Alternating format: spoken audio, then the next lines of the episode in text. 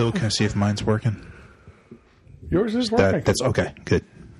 Yours is working. Who's that? Who's that voice? Who that? uh, hello and welcome to episode 157, take number 720, uh, take five. I don't know. Uh, this is this is the uh, this is this is the re-recording, the successful recording of the recorded episode from hell.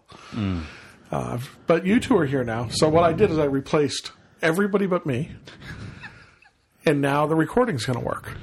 Of course. And, and if it doesn't, well, then we have a common denominator between all these episodes here, huh? The mixer. Uh, yes, the mixer, of course. You are correct, sir. the mixer. So, this is Bill. Who do I have here for our wonderful listener? Uh, Benjamin here. And this is John. Honey tongued John, as they say. The man with the voice. So, we just finished playing a game, as is our wont to do. And uh, that game is the new hotness. the the game that even um, the master of hype himself, Tom Vasel, said may just be a little overhyped, but he still likes it. Even though I think his video review. Have either of you watched the video review? I haven't seen it, Bill. No. So, so he spends half the video review talking about things he doesn't like, and then is it is Tom Vasel, so right. But then he's like, Yeah. "But it's a really good game, and I highly recommend it." so, uh, but we just played Tapestry. Uh, John, your first game of Tapestry. It, it was, yes. Um, my fifth game of Tapestry, and Benjamin, your third. Yeah, I believe it's my third game. So Benjamin uh, very kindly, when this game drifted in to my life, completely unexpected. Um, yeah, it's so sad because I've had this for a while now. Like I got in the pre-order, and I've had it for uh, long enough that telling the story now is like no big deal. When I got it, I had done the pre-order, and three days later, this game shows up at my house, and I'm like, "Holy crap! Does that even happen?" So, um, but has been absolutely blowing up charts, hotness lists, reviews. Um, so, Benjamin, you didn't watch any reviews on this before we played, right? I have not. I, I came into it uh, pretty Cold. much fresh. Cold. How about yeah. you, John? Have you had you heard anything about this? No, I didn't read. So the only thing, so I get some emails from Stonemaier Games, um, and that's literally the only thing I'd I'd seen on knew it, is- about and it. it was just like, okay, this is a game we're doing. This is going to be our civilization game. That's all I knew what about it, except I knew what the box looked like. Okay. So it was kind of interesting the way Stonemaier Games went about putting Tapestry out.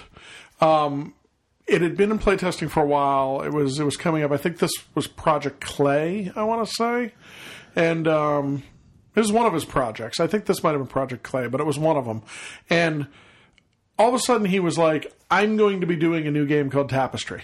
No other information. And then it was, it's a civilization game, like a week later or two weeks later, and then no more information. And then a couple of reviewers got it. Uh, Jamie Stegmaier posted a playthrough, right, and showed some components. A couple of reviewers got the game.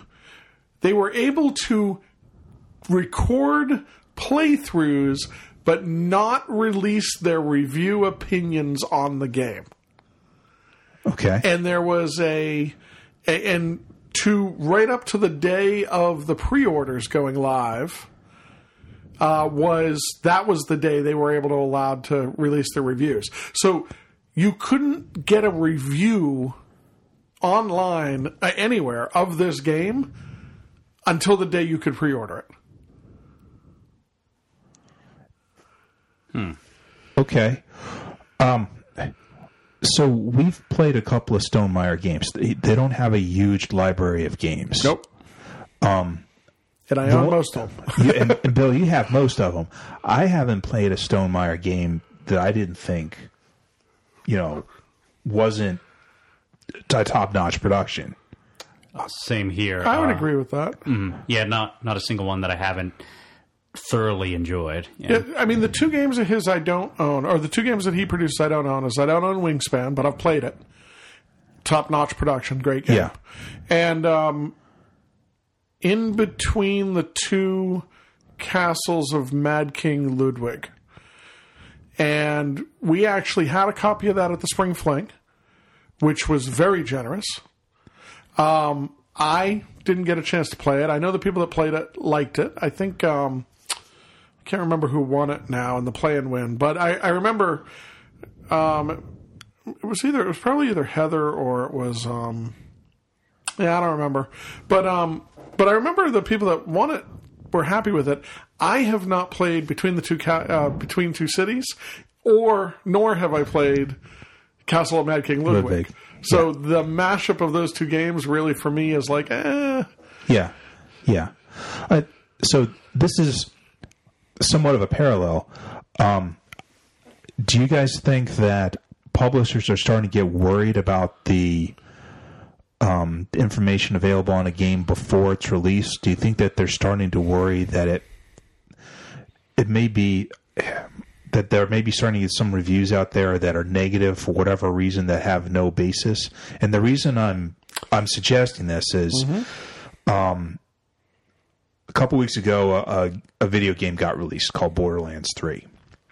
Um, and it was, I don't think the other Borderlands games, I don't know if you call them AAA or not. They Um, were by technicality, I guess by budget wise, technically they are, but they they aren't that style that you're talking about. Yeah. No, but um, they didn't give out any review copies until the week before the game released. Oh wow. Um, so there was this big hubbub online through, from some people saying, "Don't pre-order this thing. Cancel your pre-order. Don't get it. This game is garbage." I don't know if we're seeing that in, in board games. Games. Okay. Um, and, I, and I'll tell you why. I this seems to be an oddity to me. because what we what I see, Bill, is a lot of times when guys are doing Kickstarters, they've released a preview copy to Yes. as many review entities as they possibly can, so or, they get or some key review or key reviewers, yeah. So they get some credibility, so you know that you're actually getting something that's the design is somewhere, Yep. as opposed to some of the Kickstarters that have been out there. They look great visually, and then when you get the box open, you have some miniatures to paint. But there is the still game. some uh, like if there, there's sort of a cadre of reviewers, right? Yeah. So Man versus Meeple does a lot of reviews. Uh, Yeah. Tom Vasel on the Dice Tower, various entities of the Dice Tower does a lot of reviews. Um, you know, uh, Rahdo still is a great place to go Right. for reviews. Uh, Beasts of War is still, you Yeah. know, they get. So I mean, there are, and there's there's more than that. I mean, there's probably a good twenty to thirty Yes. kind of b- major name reviewers based on your style, right? Yeah. Um, Undead Viking or whatever. Yeah, or- and then yeah, that, did you already mention the Secret Cabal? well, so Secret Cabal, I haven't seen them get Do review use- copies. Okay, They buy a lot of copies. Like I listen to Secret Yeah. Cabal, I, and I really enjoy the podcast. They get a lot of. They play a lot of games. Games. I don't know how much they get in review, Review copies because I usually hear them talking about the games they play once it's released. their right once it's released. They play games for review, but I'm not hearing them get pre-release copies in. So I think is that the sort of the same thing with um, Shut Up and Sit Down, and um, no pun included. I would, I think so. Because Okay, Shut they- Up and Sit Down, I go to really like primarily the stuff I've seen for them is stuff that's been out a while. Like I just watched their Game of Thrones stuff, and you know, it's stuff that's been out for a while. We are we are not at the same level of listener with our one listener, but I mean, but but, But they're we very much appreciate the one listener. we, oh no, we do. Uh, but what I was going to say is, it's very similar to what we're doing, right? We're we're playing games that have been out. Sometimes we'll hit newer games, sometimes older games, but we're playing the st- we're playing games and reviewing them, not getting not as a reviewer, right? And there's a lot of like Zee Garcia and those guys are paid reviewers as Yeah. well. Um, Rodney Smith. Rodney Smith gets all the how do you you know the uh, the, the Yeah. watch it played stuff in, and a lot of times he gets stuff in early, which I think is brilliant from game companies. That said, I'm not seeing anybody pull back really from that.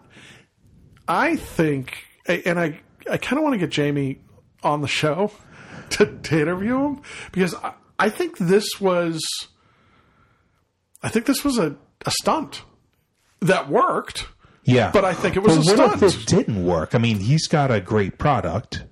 Spoiler. That would be yeah, that would be really sad. Yeah. Um, Yeah. yeah. You know, because I've I, like John was mentioning this earlier. I we have seen, or at least me and John have seen this, you know, happen in video games, and it's at least from the video game perspective side of things, it's been a very negative sort Right. of Yeah. experience. Thank goodness this was like very positive in, in how it turned out. Now But- let's. I will. I will point this out. As somebody who I was, uh, I as somebody who was watching this because I was very excited to hear a new Stonemaier game, Civilization game. I'm going to be. I figured I'd be into this. Um, well, let's just stop at new Stonemaier game. I was already. in, It, there's something else to but, think about. um, But when's the last time somebody came out with a new Civ game that a lot of folks were excited about? and there, there hasn't been That- many. I think that genre kind of yeah.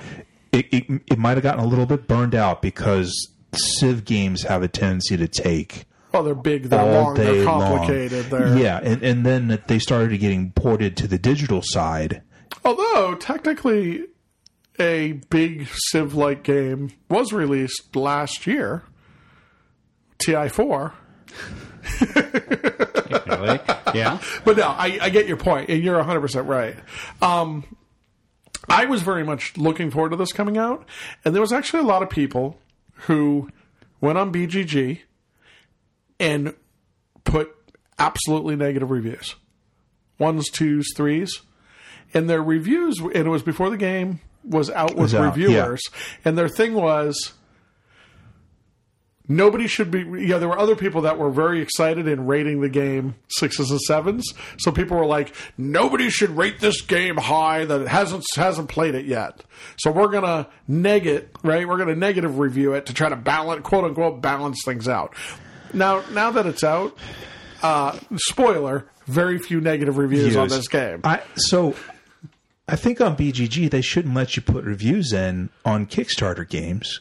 You obviously haven't is- played it. that has always been a big I mean, you shouldn't be able. I I don't know. You shouldn't be able to review a game it, before it's released. I, I mean, oh, uh, is it Oathsworn I was looking at? Um, Oathsworn, which nobody really has a lot of information on. It's a campaign, a world building campaign, Campaign game, game. that's coming out next week. From when we're recording, already it's has not- 13 ratings. so next week, next week on Kickstarter, next week on Kickstarter, it's coming out a year or two later than that. I mean, some people have played.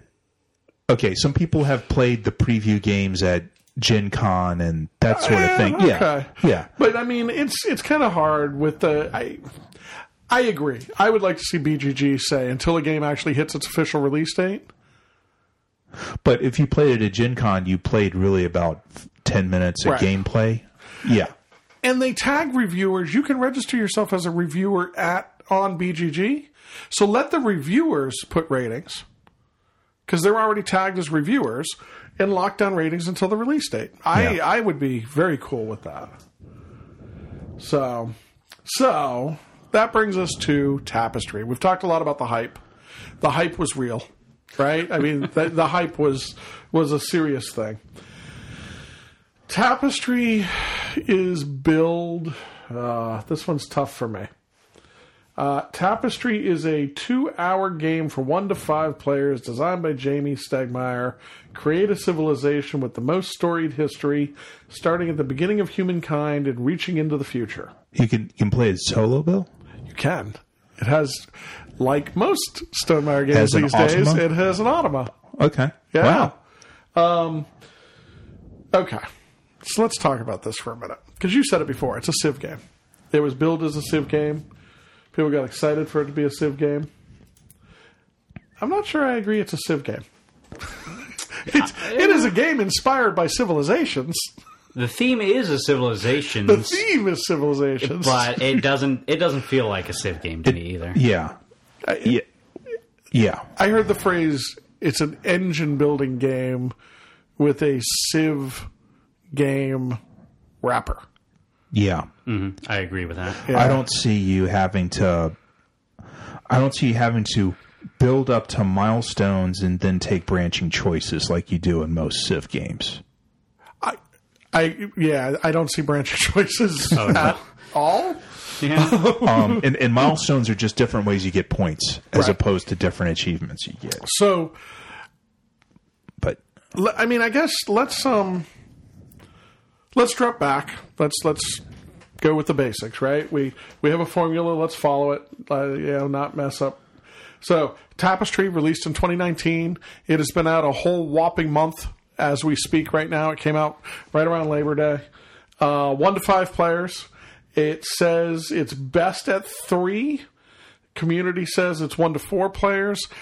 I've only played it two players and three players. Uh, three player was certainly interesting. I'm looking forward to playing it at more. 90 to 120 minutes. Let's come back to that. Uh, weight of 2.82 out of 5.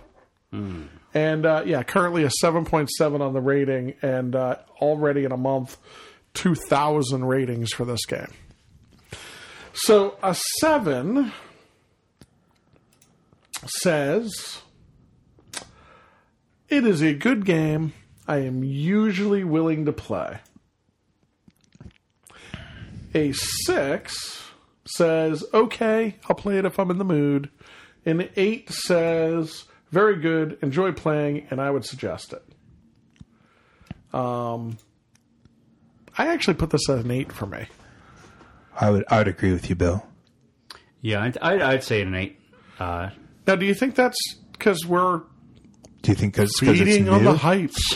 No, uh, so just, I just, this is the first time I played it. but- right. yeah, not. I definitely. I don't think that for me, just because I really like this style of game, and I've always enjoyed it. And you know, every Stonemaier game that I've played, I've I've always enjoyed. And Right. it's just this style of game I just really like doing, and the more of it I can get, the happier I am. It also has a lot of replayability. oh yeah, oh yeah. I've so yes, yes, I agree with you. I mean, I've I've played it five times now. I've gone with a different strategy. I my game has been different every game. Now I do feel like I'm starting to drop down and see certain strategies that are hugely beneficial regardless of the cards and things you get, but the cards can sway you one way or the other. Um, yeah, I put this at an eight. I think it's going to stick at an eight for me for a while. Um, I would suspect it will. I'm not sure what the complaints are really. You know, I mean, seven point seven is still fairly, yeah, it's still pretty high. So, um, especially for the BGG crowd. What do you think about the weight? A Civ game, even if it's not a Civ, an engine building game, two point eight out of five. I think that's a bit low. I don't know. Um, I actually don't. I, I think don't this know. is Okay. To be to be totally honest, I think that's because it was your first game and it Okay. looks overwhelming. I can remember uh, Benjamin and I played our first and second games together, and um, I can remember coming out of the first game going, "Okay, there's a lot here," and then I jumped in the second game and was like, "Ah, got it." Yeah, because like this game, I don't know. It just felt so so straightforward. clicks, and just right? clicked, and like there. I mean, it, it didn't feel like that. It was like, oh, you know, I was so much weighing on my mind of this or that or this or that, you know, sort of thing. And Yeah, now I have, and I've noticed this in the games you and I have played, Benjamin. I have run into more analysis paralysis than you have. Mm-hmm. It seems like you kind of get it, have a plan. I still run into points where I look at the board. I, I think I said it earlier tonight, right? I'll be like, I got a plan. I know exactly what I'm doing. Oh, crap. They just did that. Huh. okay. Let me rethink this, add up some points, right? Do some quick math, carry the four. So, so you think it's a little uh, that rating's a little light? Where do you um, where would you say the complexity you were seeing the complexity, John? So for me, so the the complexity would be um, you've got the board, then you've got four different tracks, right? Yep. Um, so you've got four different advancement tracks. You've got the game board itself. Then you've got, besides your, You have an you've income your board, you your an- city board. You have an income board and then a separate city board. Um, and then you can, and then you build points and return resources from the city board from the to from to from the income board. Okay, from the city board to, to the, income, board. Yeah, Yep. No, that's good. You you made that sound complicated. yeah. I like how you put that. Yeah. Okay. Yeah. but no, but fair Bill, you might be right. It's just it was my first playthrough. Um, but as opposed to a bunch of other games, I felt like you, since with a bunch of worker placement stuff, you can get locked out of spaces. You can get a decreasing return on some of the actions you would take, Right. Um, but you don't get resources removed from you, and you still have those choices open as you play the game. So it, That's a really good point. This is very much a non-blocking game. yeah, The only place you could really get blocked out is in the the military, right? The military track, Conquer track. So, um, yeah, I, I okay. So I think we kind of agree with, for the most part, a couple of changes off the Board Game Geek ratings, but we're we're kind of in line with the community, uh, or a little more positive than the community. Let's talk about how the game plays. So you get a board, yay, board! Uh, beautiful components even before you get to the buildings, yeah, and top notch quality. right? Yeah, I, the plastic buildings pre-painted. You get this whole set of buildings, uh, which, with the exception, I think we all agree of one, are fantastic. then there's that one building that is not nearly the size it says Should it is. be. Oh boy, and it confuses everybody every single Every game. Every single game. um, so the board is double-sided, rounded corners. What's on the other side of the board? The other so you okay? So I guess I didn't show you that. So the side of the board we're playing on, the other side of the board is larger, has more islands. Each of the starter boards that we had for city boards is spread out to its own island, and that's the four and five player board. Okay. All yeah. right. So basically, you're playing either one, One to to three, three, or you or flip the board for four to five. Board five. Okay. So, you know, that's kind of cool. The board has a track on each of the four sides, and that track is 12 spaces long. Yes. Each of the tracks is 12 spaces long. Um, the tracks are named different things. So, conquer, uh, explore, technology, and science. Exploration, technology, and science. Uh, you have an income board. Really nice, uh, thicker paper, right? I mean, it's not quite a cardboard, but it's a sort of a grittier. It, it felt like it had um like a a, texture plastic it, plastic So- finish So it, it- almost. Yeah. yeah. It felt like kind of like a textured cardstock sort of thing, Yeah. kind of. I'd say. So, you didn't feel that? I I wanted to say I don't think you should test it as a as a coaster, but it looks No. like you know, yeah, it may be able to take a little bit of accidental I, I would agree with that. spillage. Yeah. yeah, I would agree with that. So you have your income board. Um, you got twenty little tiny houses. You got a straw hut. You got a wood outhouse. You got So- this sort of and- reddish. I don't know what. Yeah, and there, and there are twenty houses. Pagoda. I mean, they're all instead of being uh, a meeple house, they're a plastic. Yeah, they're Yeah. a plastic cast house with lots and lots of detail on them. Yeah, they're nice. Um, so I mean, those go on your board. You um, you have a bunch of the outposts. How do you describe the outposts?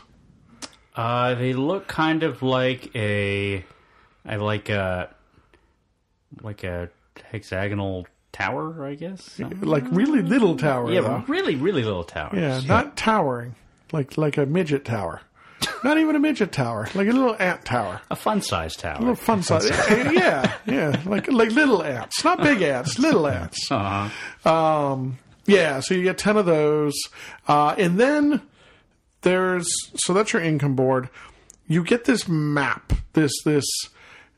I, I really, I'm not even a Sudoku player, and that's the best way I can describe it as a Sudoku map that has la- a label on it, right? Um, it's it's a nine by nine by nine grid split up into three by three grids, and uh, it's got some dots on it, and they're all different, right? Different distribution, and then you get these wonderful purple cards, which are civilization cards.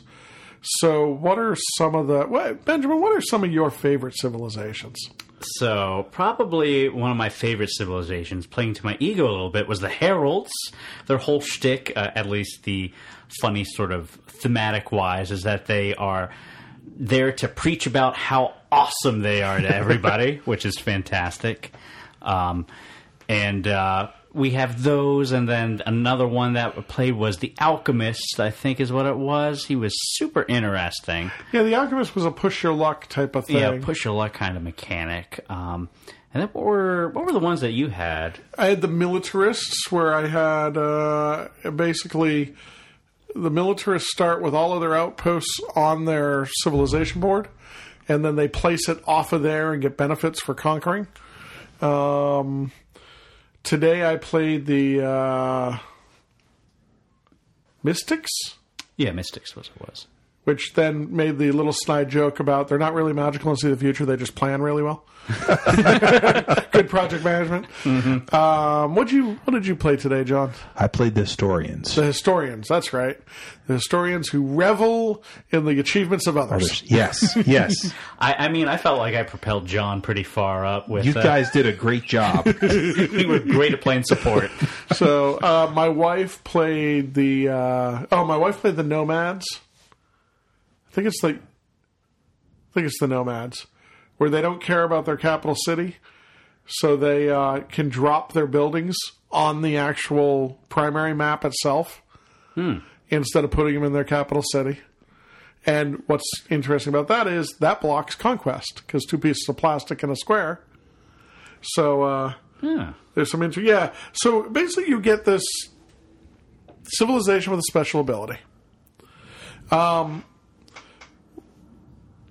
that's the setup. You take two of your outposts, you put it on where your capital city space is going to be, and you jump into the game.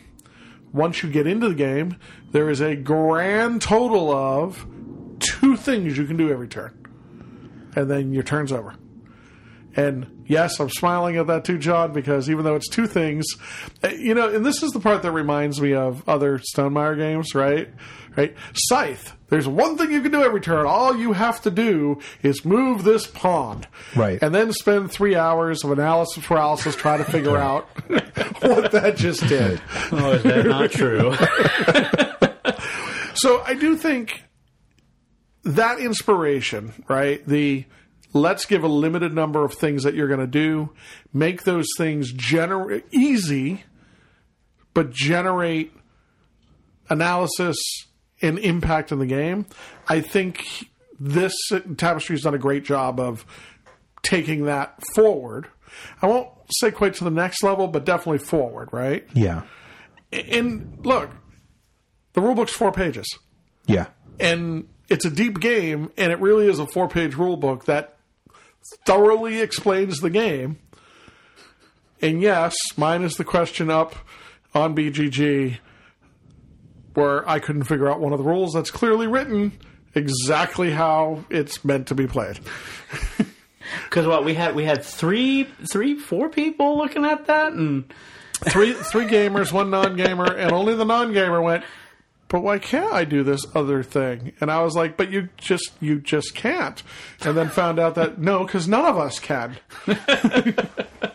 so, um, the thing that we're talking about, just real quick, there is a way to read a very specific part of the rules of the game where it may look like you get resources off the board itself. You don't. You just don't. You only get your resources during your income off your income tracks. Boys and girls, only the tracks. we make mistakes, so you don't have to. Right. so, um, um, income. John, do you want to describe the income phase? Um, sure. So the game Keep starts waiting for off. him to yeah. say no when I ask him that. no. so the game starts off with uh, with the income phase, um, but you only get to really do one thing on the income phase on your first On the turn. first turn. right? Everybody does. Everyone's first turn is the same. You get what one one of every resource, a tapestry card, and a tile. And a tile. Yep. And that is receiving income. Yeah. Um, because that's all you have uncovered on your income tracks. so everyone starts off at the same level. Same place. Yeah. Um, of course, the the thing that does make each player unique is the civilization you picked at the beginning of the game. Right. Yeah. And then where you choose to go. Yeah. Um, So you're you are going to play, and this is where some of the asynchronous nature of the game comes in. You are going to play your game. You're going to take an action, right? One of the actions is take an income turn. Yeah. The other action is go up on a track. We'll come back to that and explain it. Yeah. Um, but once you take five income turns, You're done. you're done. And your first turn's an income turn. So your fourth one, Right. sort of actual of actual gameplay, you're you're let's say you're you're not necessarily out of the game, but you can no longer score any points unless Well, you've no, got actually, something way. weird. You- You're you are not going to play anymore. You can still score points, points. that are reactionary Generally. points to what your opponents are doing. Gotcha. Yeah. So if you had done things in our so in our game, John happened to have the longest play. Benjamin and I were out sooner than John. Um, had you done things that would have scored us points, we still would have gotten the points. Gotcha. Uh, so you could have bumped us up. You didn't, but you could have if you had been kind. We're not going to hold it against you. I figured you guys had it. so so on the second, third, fourth income turns and part of your fifth, but the first and the fifth are going to be truncated income turns. A full income turn starts by take the use the ability that's on your civilization card. You then move on to the second part, which is play a tapestry card. You then in the tapestry cards well, let's come back to that too. So play a tapestry card. You'll play a tapestry card into your next slot for an era. Uh, the third part is to upgrade a technology and then score victory points as they show up in your income tracks.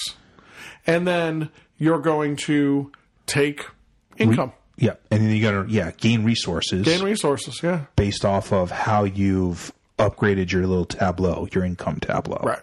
And then that's the income turn. Um, so within that income turn, let's talk a little bit uh, about tapestry cards. I mean, the game is called Tapestry, so these got to be important, right? Well, funny thing is, is it's kind of debatable on how important they are, but th- they are. They are a significant portion to the game. I would argue that the one place the game can break is in the tapestry cards. some pretty gross stuff you can do with them, certainly. Um, but for the most part, tapestry cards are kind of there's two sort of I guess technically a third category, but there's really two kinds of categories of tapestry cards. You got these kind of one-off play effects that when you put the tapestry card, something happens. Either you know you generate some points, you get some resources, something happens on the board. Um, so it's like that sort of one-off effect. There's also a second or another effect, which is instead of something necessarily happening immediately, it's for the rest of the era that you're playing in. So that means until you take your next Income income, phase. phase, this general effect, this ongoing effect, will be in play for you. And technically, there's a third one, but I think it's best we go over that in a different section. I agree. So, tapestry cards can be really. They they are one deck of tapestry cards. They get shuffled up, so there is no staging, right? There's no hey, here's the early era tapestry cards. Here's the late era tapestry, late game tap. No, there's a a deck, and you're just gonna take tapestry cards. You must play a tapestry card. Uh, there's very, very rare circumstances where you won't have one in your hand to play. Uh, often you're going to end up with more than one. You'll have a couple to choose from. Uh, usually not more than three, but uh, there's ways to get many. and some of the tapestry cards are kind of kind, right? I mean, um, trying to think of some basic ones. I didn't have really kind ones this turn. oh, um, you know, I had one. It was whenever you play one of your income buildings. So one of the buildings that's on your income tableau into your city, get three victory points. That's pretty nice. That was a that was a it was a good play. It was very kind. It was very nice. It didn't really that happened that worked for the whole era. Um, one of the other ones I got today, which was a little stronger, was when you play it, advance once on every one of the tracks. Don't take the regular action on the track, but if you get a bonus action, get it for free. Strong, strong, right? Um, let me think. Uh, what, what do you remember the ones you have, Benjamin? you have had, or the, that you had tonight, John? Uh, so yeah, I had um, I had The uh, nice ones. the nice ones. So I had nice little socialism is is what I had. Socialism, yeah. Yeah, so it was interesting. What it was is I could either choose to go up a track to the closest player or down the track uh, to the closest player. Um, and then we also, what else did I got? Um, I got one that was like one of the ones I threw away tonight was Theocracy. Theocracy is one that's really nice that basically says, um, don't advance. You are not allowed to advance on the science track, but every time you achieve a new level, and there's four levels on any of the other tracks, get extra victory points. I think it's four or five victory points. Um, you had one, Benjamin, that said, "Don't go up the military track." yeah, but I would get points whenever somebody else, Else went up, went up the the military military, track. track. What were yours, John? Yours were pretty nice tonight. Yeah, I well, I had one I didn't play. Capitalism um, gave you uh, gave you victory points whenever you scored the money bag resource or played the yellow houses. Okay. So that was so that went on for the whole era. Um, there was one you got victory points um, for every track that you're ahead of other players on. Uh, let's see, there was another one gave you victory points for the amount of um, innovations you had. Um, I kept pulling one that said you get the effect that somebody else has on another victory point track, but if there's a bonus. Effect, mentioned that. they get that one for free. So funny you mentioned that one. Yeah, that was one of the ones that we found to be not so nice. Nice. Okay. Where you basically that's not espionage, but I forget what it's called. And there's God, because I did that one to you. Oh yeah, you did that one to me, and it was really good, really good. I mean, literally, I played that card, and Benjamin stopped advancing on it. The track he was going for the win of the game, he stopped advancing until he could force me out oh, of the era. Oh, that was that was the science one, right? When I was at Yes. the top and I was about to get all those Yes. like cascading bonuses, and I'm just like, really, Bill, you got to do this to me? So I mean, I can't remember the name of the card, but the the card literally says pick an opponent every time they go up on a tra- uh, pick an opponent and a track.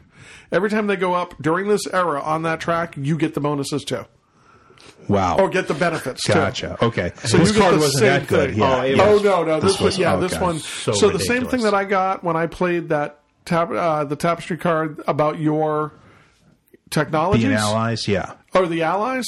This was similar to that, but basically, I would have picked you.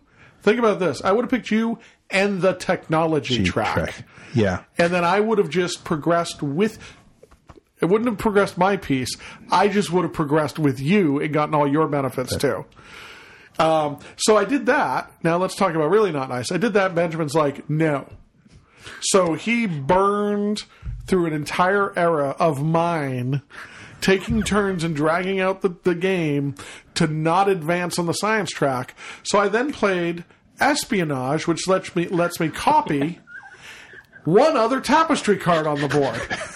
And spent a second doing the same thing. Oh yeah, it was great. I was so angry because I'm like, yes, okay, I got built to the next, you know, era, so I don't have to worry about this stupid card of him getting all these bonuses. Wait a second, what did he just do play? it again. um, there is some really, really mean, not mean, but strong tapestry cards, and you can get them in the beginning of the game. Yeah. Oh yeah, because like my, I, mean- think the first game we played, I had like a really strong combo with the Heralds. Yeah. where like it was the first card I played was I think Renaissance, so I advanced everything up, and then the Heralds they're allowed to let you redo the effects of once per turn tapestry cards. Right. So like I just I just shot kept doing it, way yeah. the heck up uh, using that. So Like there are some really there there's some incredible combos, and I think where the power would shift kind of out of control is if you happen it's all random this is where the randomness comes in but if you happen to pull the right combo of your civilization with one or two back-to-back strong tapestry cards you're unstoppable opinion purely my opinion doesn't make it a bad game at all. But because i don't think they're going to come up much but yeah there there's kind of whoo there's some crazy ones in there. Um, so those are the tapestry cards. Um, yeah I, I think that's the city city scoring yeah i keep throwing this to you benjamin but of everything in tapestry there are two things you really should talk about, and John just stole one of them from you. yes, Which is John's going to talk about technologies when we get to it, because clearly he is, he is the techno whiz kid. Albert Einstein, Nikola Tesla, rolled into one. so, uh, but you are clearly the urban planner out of other games I've played with you. Oh, So let's talk. Tell tell us how the city The uh, Frank Lloyd works. Wright of Northern Virginia. like Frank Lloyd Wright. Nice. Wow, thanks. yeah. So uh, I don't know why this mechanic I've latched on to so hard. Like every single game I've played, I've gone super hard in the city building. So so the city building's interesting. So one of the things we touched on at the start was everybody gets this unique sort of capital city where they all have certain squares filled in, and um, the whole idea of the capital city is that you will be placing buildings either from your income tracks, those buildings we mentioned before, or buildings generated from other sources onto this board. And what you do is there are certain times where you're going to what's called score your capital city, where you will get points based off of the number of completed rows and the number of completed columns in your capital city.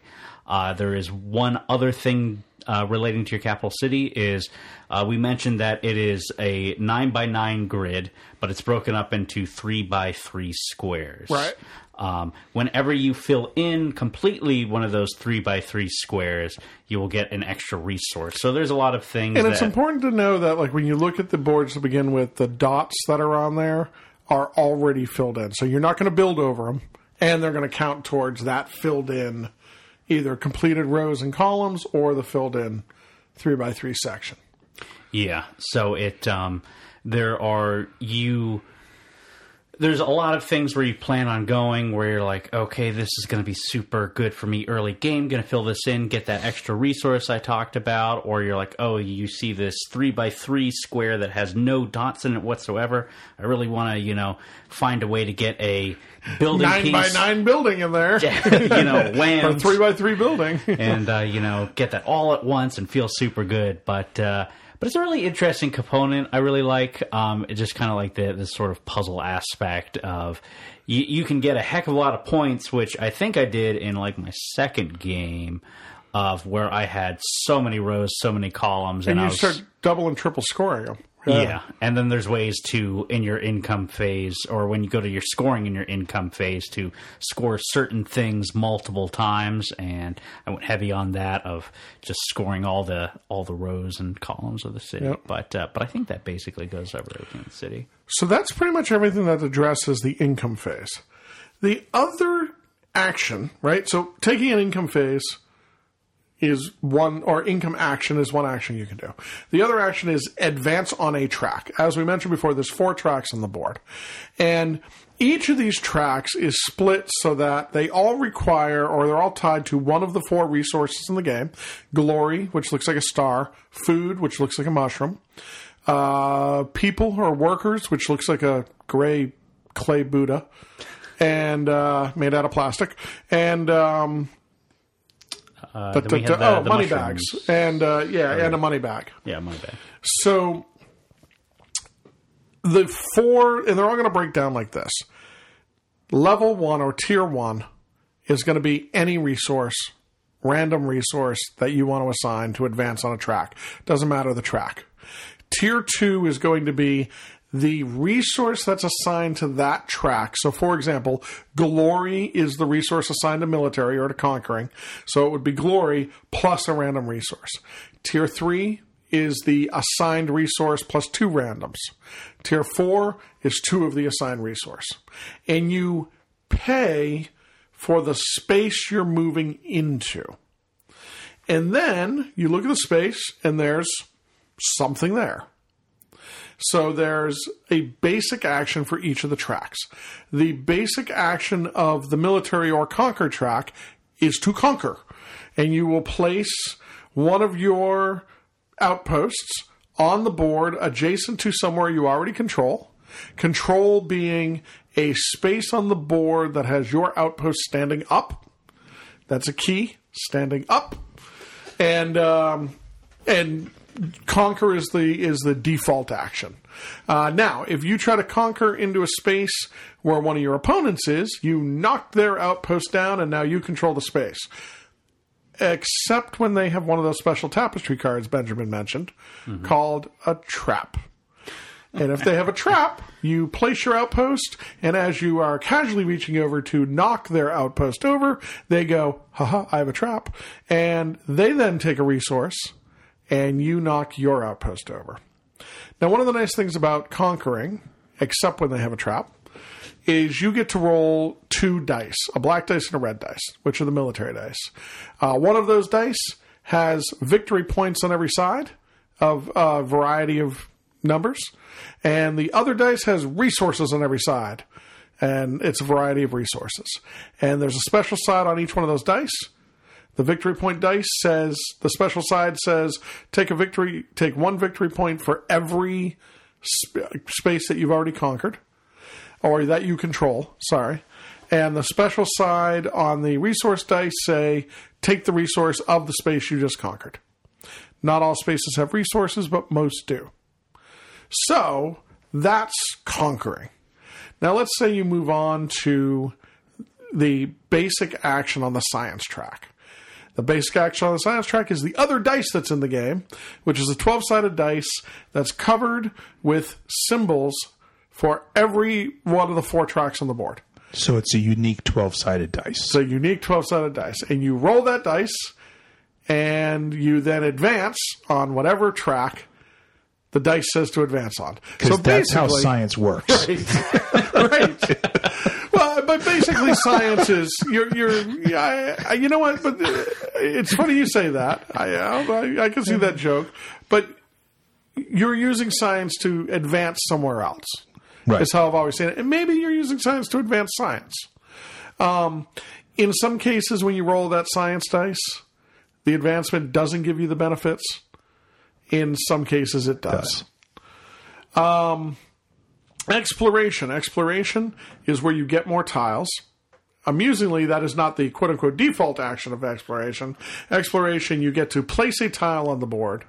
When you place the tile on the board, you look at the different um, terrain that's on your tile. You try to line up each of these hexagonal tiles into a space so that you have shared. Uh, basically, you're sharing uh, terrain, and you get a point for each side that matches.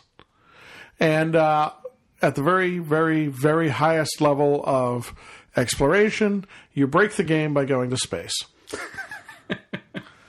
and that can break the game. It doesn't always, but it can. Okay, we'll leave that at that. and the last track is the technology track, where you go to this other deck of cards and get a technology card. Hey, John. Now that you've taken Benjamin's light up crown, would you like to wind it up and give us an explanation of how technology cards work after your first game? Sure. Because Um, you seem to have mastered it. Okay. Um, so there's there's a separate set of cards, uh, the technology cards. Uh, you have a um, you have a marketplace of three of them. So there's usually there's, there's three of them out at a given time. Um, you can take an action on the technology advancement track. Uh, it can give you different things to do um, as far as interacting with these cards. It can let you get a new one. Um, it can uh, wipe out the marketplace and cause the marketplace to refresh. and get a new one. and, and get a new one. Um, when um when you get one of these cards, they have uh, three different stages. Um, it's uh what they they come in at X, X, at X circle, and square. and square. So um, X is the base, and you get no bonus for them except unless you've um, uncor- uh, uncovered that on your scoring tableau.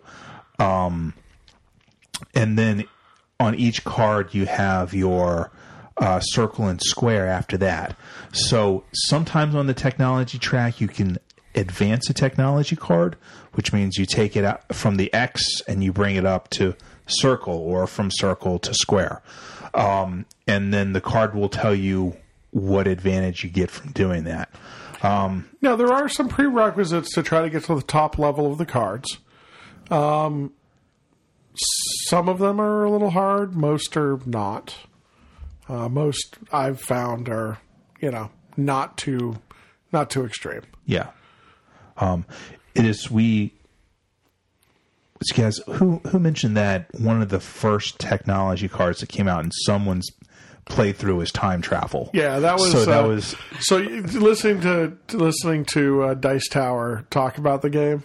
Apparently, one of the hosts of Dice Tower, Eric Summerer, his his first technology card that came out was time travel. yeah. And and I think the comment was, "Well, where do you go from there?" The answer is backwards. Yeah. and the funny thing, Ben's first technology card today was air conditioning. Oh, so we were picking like stuff like you know, paper, you know, Glasses, uh, yeah, ammonia. yeah, Yeah, my civilization started, and they're like, okay, you know, we got food, we got shelter, we got a little bit of land. What next do we need? Air conditioning. it's hot out here. Oh, and, and I guess thematically too, my starting city was a desert. So, Well, there you go. See, you go. need so it. I was I was playing to my theme. yeah. And this is one of the complaints about the game is that the technologies are shuffled up. There's no tree. There's no yeah, tech there's no tree. tiers to it. Yeah, um, you just sort of build to it. I will say this, not just because of today, John, not just because of today.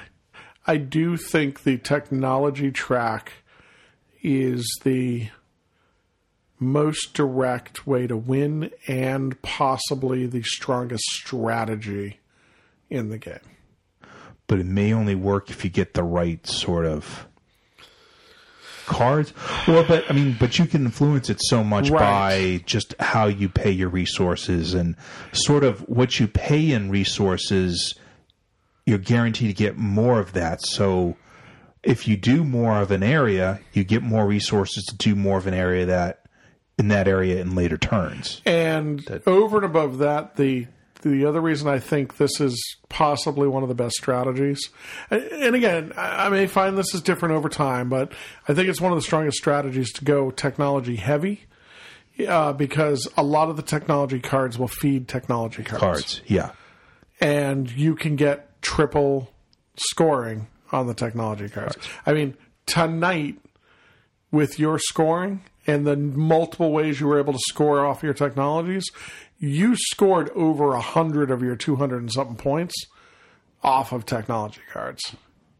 Like that's a that's a significant amount of points. Yeah. Yeah. And then to take, for example, like saying, you know, how it's a really strong strategy. If we take the exploration, for example, it's a really high roll strategy, in my opinion, because the whole thing is you go into space and you get these random space tiles.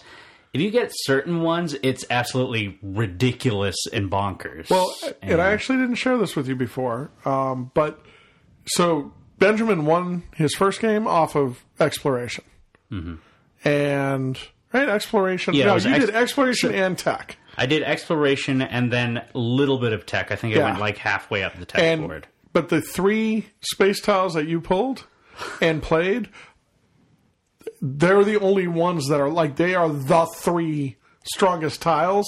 Yeah. and they just happen to come up together in our first game. and I can't remember it was there was also some effect where uh or no i'm i'm a little bit confused there i was thinking i had like some extra effect that let me play more tiles but no that's just uh, No, you only played the three, but, yeah, it was only but it was three. it was, a little like crazy. the perfect three, but Yeah. it, it's like a really high rolly strategy. While with technology, for example, it's very consistent. I feel Yes. compared to like that, and um, science too can be very high rolly, and military is is good, but it just I don't know. I, the I thing might about need, military, it, it, military, I think depends a lot on your your civilization, your civ card. Mm-hmm. If you have a civ card that benefits off of military, you'll do great. Hmm. Right? Either something like nomads, where you can protect your military in controlled spaces. Um, you had one of those once that let you explore additional spaces. Um, like something that lets you get a lot of control. One of the things on military though is I think you can only score military. I think you can only only double up on the military scoring. So because you can only double up on it, you're only going to be getting potentially nine ish. Right, so you'll get eighteen. Where at one point you had twelve technology cards, thirteen technology cards Something in that neighborhood. and you were yeah. triple scoring that. Yeah, Yeah. you had 13 because you got 39 points. Yeah. Plus you hit another point that was like, and go again.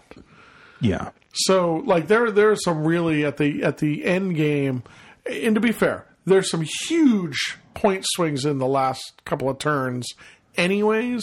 But technology is very consistent all the way through. Um,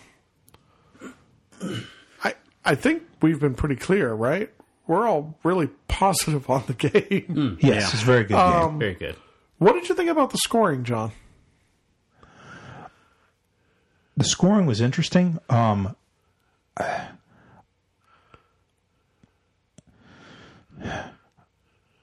I think, well, you guys know this better than I would. It seems like you should focus on engine building during the beginning of the game as opposed to sort of sacrificing um, getting more points later to go ahead and get a couple points early game.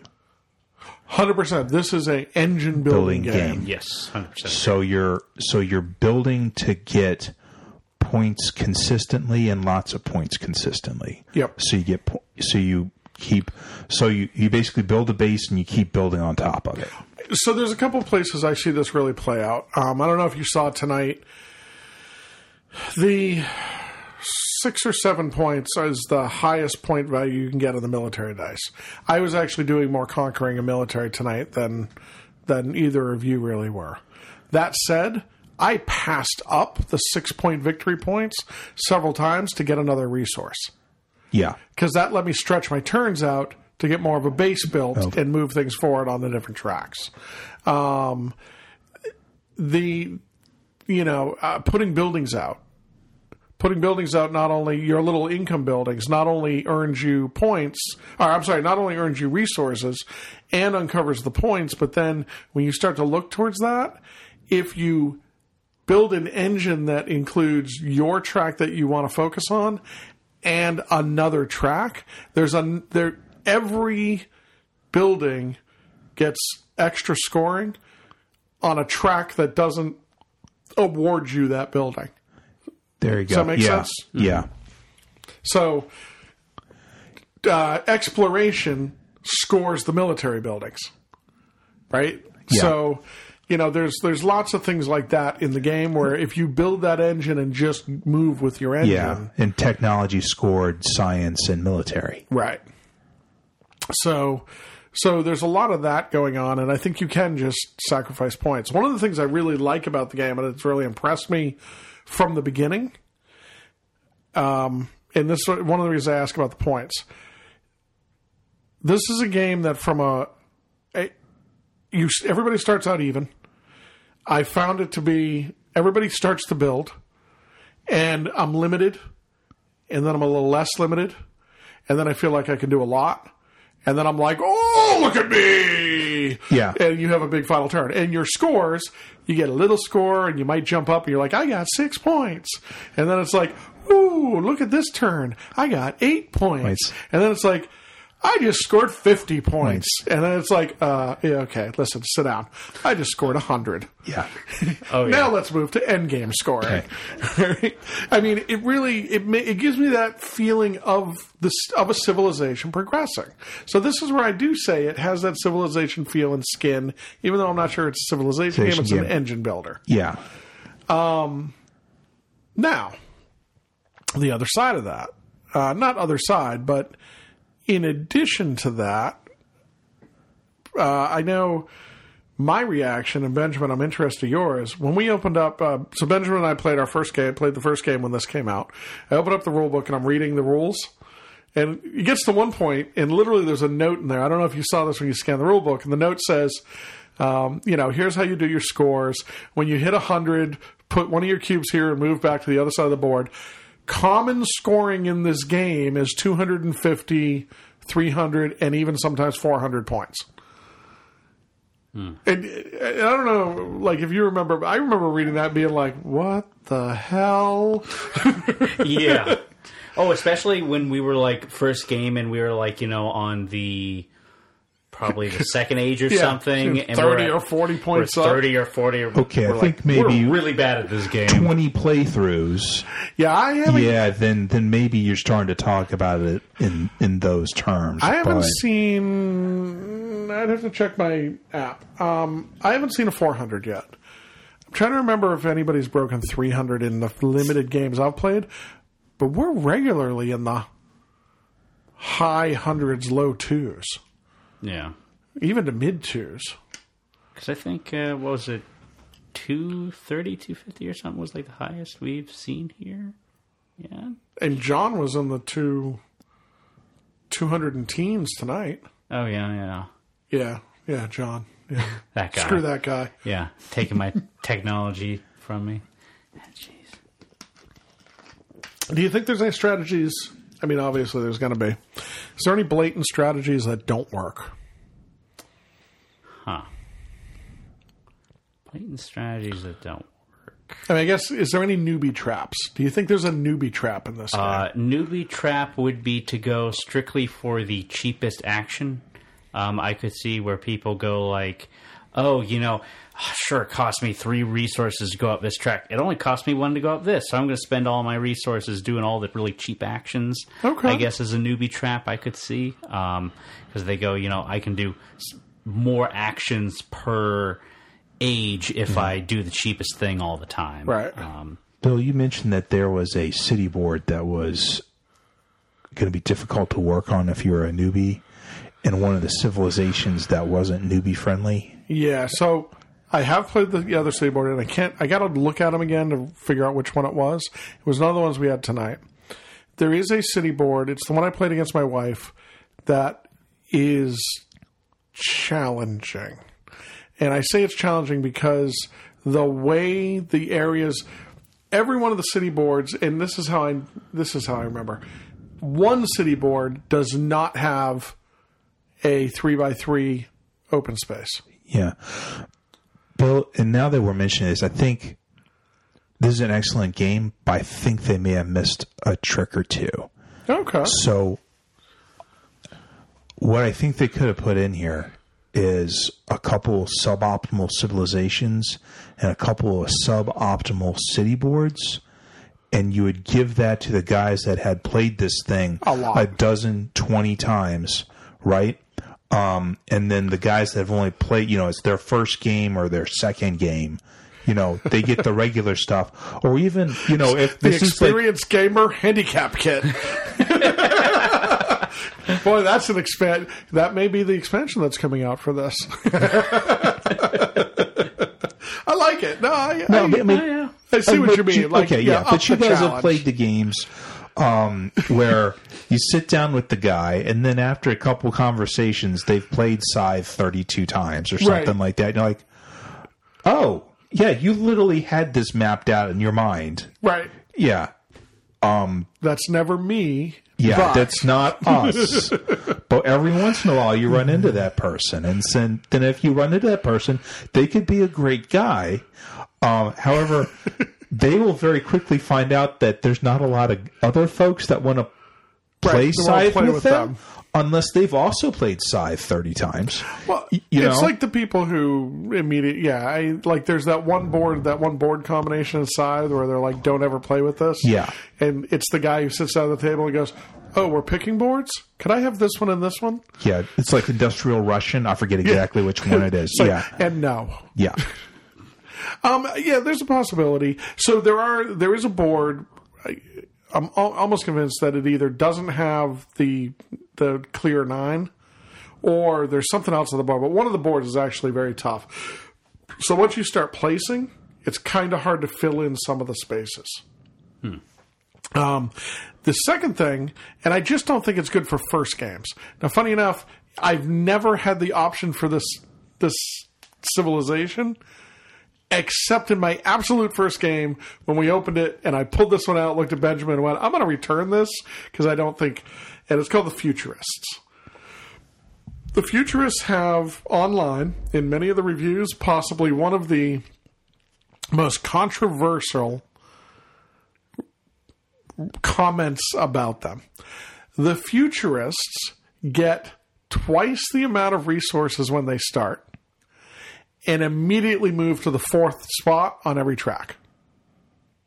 But they don't get the buildings. So Okay. they miss out on the landmark. So that was something we didn't mention, when, and it's kind of late now. But when you go up and then you hit the starting spot of each section of a track, there's a big building landmark there that then fills a bigger space on your city board. So futurists jump the entire first section. So they start with resource wild and advance from there. But they're one full section up on every every section of the game, every piece of the game. They they miss out on four landmarks, but they start with twice the resources. Hmm. Yeah. I really want to try them. I if even if I don't try them out, I really want to try a game with somebody playing that. I just want to see how that. I do too. that goes. I do. And when I first so Man versus Meeple on their review of this of of Tapestry, some one of on their playthrough review, one of the guys was playing the Futurists, and it was funny because I had missed that they get twice the resources, that they go up to two on all their resources. So because again, I told you, uh, Benjamin, when when I pulled it, I was like.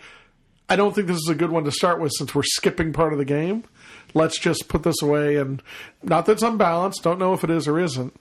Well, then one of the other guys I was talking to is this friend of mine, Keith. He's like, well, I don't know how he was doing it, but he did this, he did that. And I'm like, okay, in four actions, he's out of actions. So what else could he do? And, and since they're already up in tier two, two actions, they're out of actions. Like, even if they're conquering and stuff, he's like, well, I don't know, but he did like eight actions and then he was in, and I was like, how the hell is he doing that? Well, well, you start with twice the resources, Yeah, yeah. and then you conquer, explore, and everything else. Yeah, okay.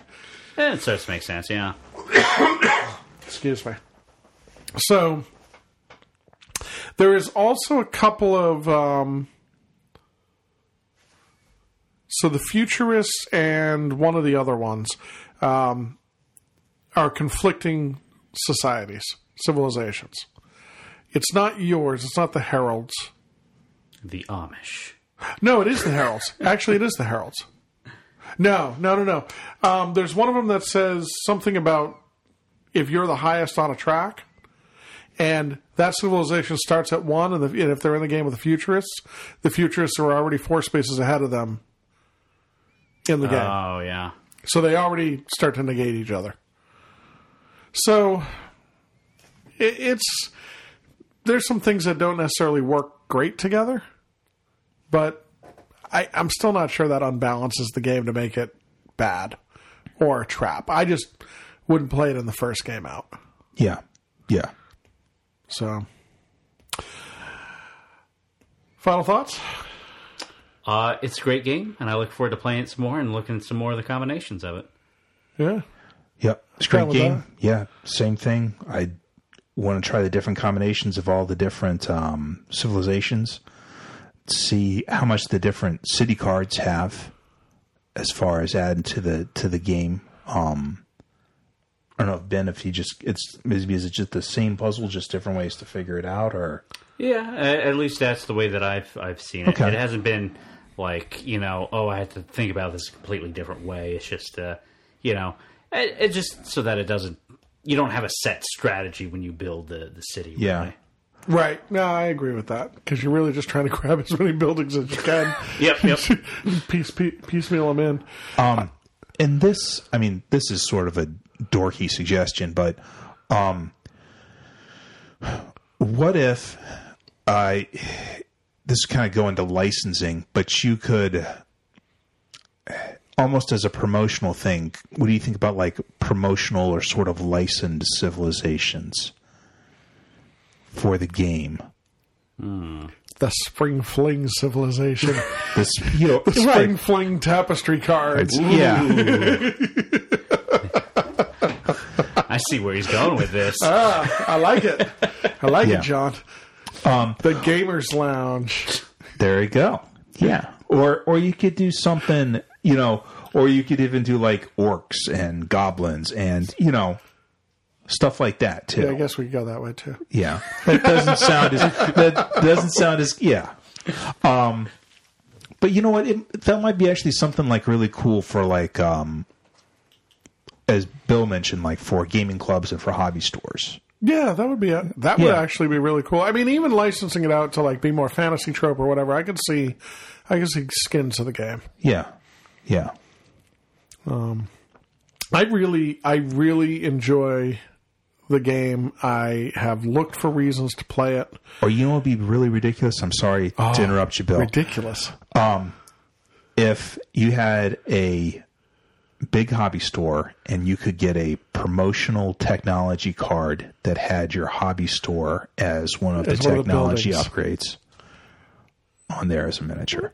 Well, see, but that's the other thing because the technology, the technology cards also have buildings in them. Yeah, so that so the building would be the hobby store. Yeah, I like it. Ooh. Huzzah! Hobbies, the tech card. I do like that. Bravo, John. Yeah. I like that a lot. Huh. I have all sorts of thoughts now. Hmm. I mean, they could start off big and do like, here's the Adepticon card, here's the Gen Con card, here's the Dice Tower Expo or whatever it is card. Yeah, PAX Unplugged card. there we go. No, that actually would be really cool. I could see it going that way. So, uh, ridiculous thought was better than my. The only thing I don't like about this game, the timing has been tough. Black Angel got here, then Tapestry got here, then Trickerion got here. Man, Woe is me! Too many games. life is so hard, right? Life is hard. that work thing, Bill, if you could figure that thing out, that gets in the way of all kinds of really stuff that's important. It really does. I think we have to solve the other problem first. If I didn't have to pay bills, Okay. then Bill wouldn't have to get paid. There you go. Then you just have to f- solve that problem for everybody else so Right. they have enough time on their hands so they can be Right, like, because me getting enough time does not solve the whole problem Problem. unless I want to play a bunch of solo games. games. Um, Tapestry, our rating is very positive. Go play it. Email us, tell us about it. Post Go, on Facebook. go bug Stonemaier Games and tell them to make, you know, the Spring promo- Fling tech the card. Yes. The Spring Fling Tech card. The Gamers Lounge Tapestry card. There you go. Jamie, I'm here to work with you. I'm here for you, baby. Let let the let the hobby stores 3D print their stores and then, you know, give them a tech card. God, so what do you That'd put? be- at, how what do you put at the bottom level of the Huzzah hobby card? Hmm. Buddha. But I'm, but, oh, really? You get a you get a people, you get a Buddha. I, I, Oh, wait, wait, I, wait, see where you're going I see that. exactly where you're Yes, going. Yes, I So- agree. So, the bottom level you get Joe, Uh huh. and then when it moves up, you get the store. yeah. But it's but it's the cleanest building on the table. Uh huh. With that, we're going to say goodnight. Good night.